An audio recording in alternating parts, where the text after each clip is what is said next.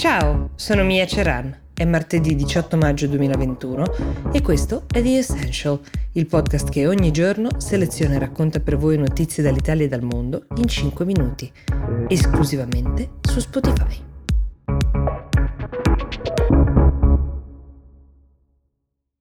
La riapertura è graduale, però procede rapidamente. Le proposte della cabina di regia di cui vi parlavo ieri, quella presieduta dal Premier Draghi, saranno recepite di fatto nel decreto che sancisce che il coprifuoco da domani viene spostato alle ore 23.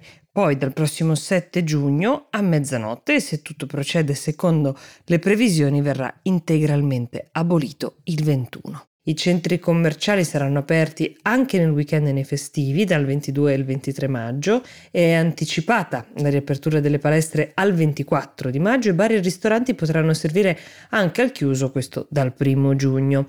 Come vi raccontavo sempre ieri, dal 15 di giugno riparte la stagione dei matrimoni, però servirà il Green Pass per tutti i partecipanti. Poi dal 1 giugno ripartono gli eventi sportivi all'aperto e sempre dal 1 luglio anche quelli al chiuso, capienza fissata al 25%, non più di 1000 persone all'aperto e 500 al chiuso. Dal primo di luglio anche le sale giochi riaprono, piscine al chiuso, sempre con limiti fissati, riaprono i casinò, i centri di formazione pubblici e privati, mentre restano ancora chiuse le discoteche, forse l'esito dell'esperimento che si terrà a Milano e Gallipoli di cui vi ho parlato ieri potrebbe cambiare le cose. Tutto questo accade di pari passo ovviamente con un aumento costante del numero di vaccinati, quindi di rallentamento delle misure si parla perché di fatto i numeri ci portano in un certo senso conforto, ma soprattutto va avanti, procede speditamente la campagna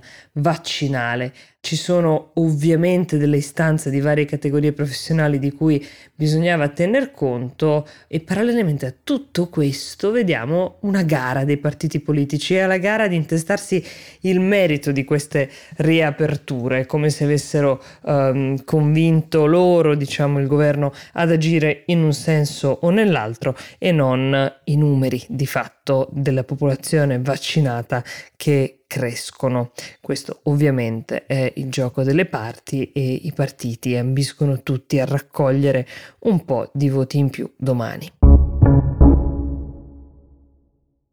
Sulla scia del tema apertura e ottimismo, però, vale la pena di segnalare la posizione di una buona parte dei giapponesi sulle Olimpiadi e Paralimpiadi, quelle che dovevano svolgersi nel 2020 e poi erano state rimandate a quest'anno. Quattro giapponesi su cinque, tra quelli intervistati da un media locale, a sole dieci settimane dall'inizio dei giochi hanno espresso questa forte opinione su un evento enorme che coinvolge l'economia di tutto il paese, probabilmente anche condizionati dal fatto che il Giappone è arrivato ormai alla sua quarta ondata di Covid e sta estendendo in questi giorni lo stato di emergenza per la pandemia.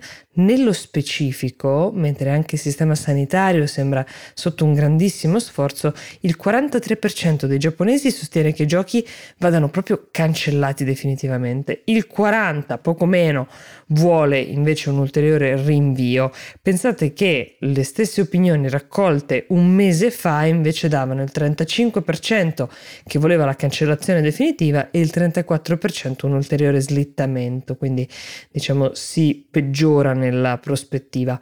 Poi però i giochi andranno avanti, almeno così sembra, e circa il 60% delle persone sostiene che eh, se devono proprio andare avanti bisogna procedere senza pubblico completamente, il 33% invece pensa a un numero contingentato e eh, solo il 3% parla di piena capienza. Sia chiaro, nel frattempo il governo giapponese, pur di non rinunciare un'altra volta alle Olimpiadi, sta studiando dei sistemi di sicurezza e impegnandosi a creare delle vere e proprie bolle per gli atleti, tamponi a nastro per tutti. Molti paesi tra l'altro stanno vaccinando i propri atleti prima di spedirli a Tokyo, anche se non è ancora obbligatorio essere vaccinati.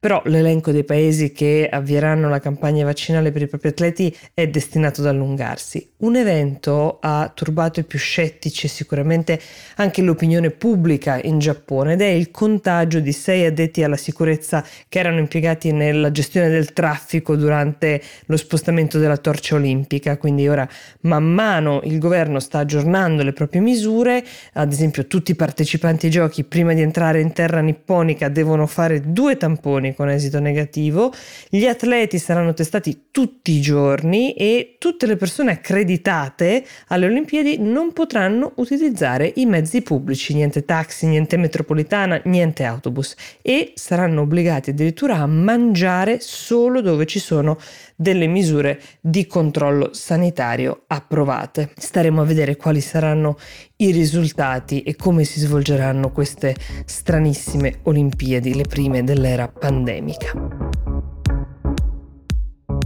Per oggi è tutto, The Essential vi dà appuntamento a domani.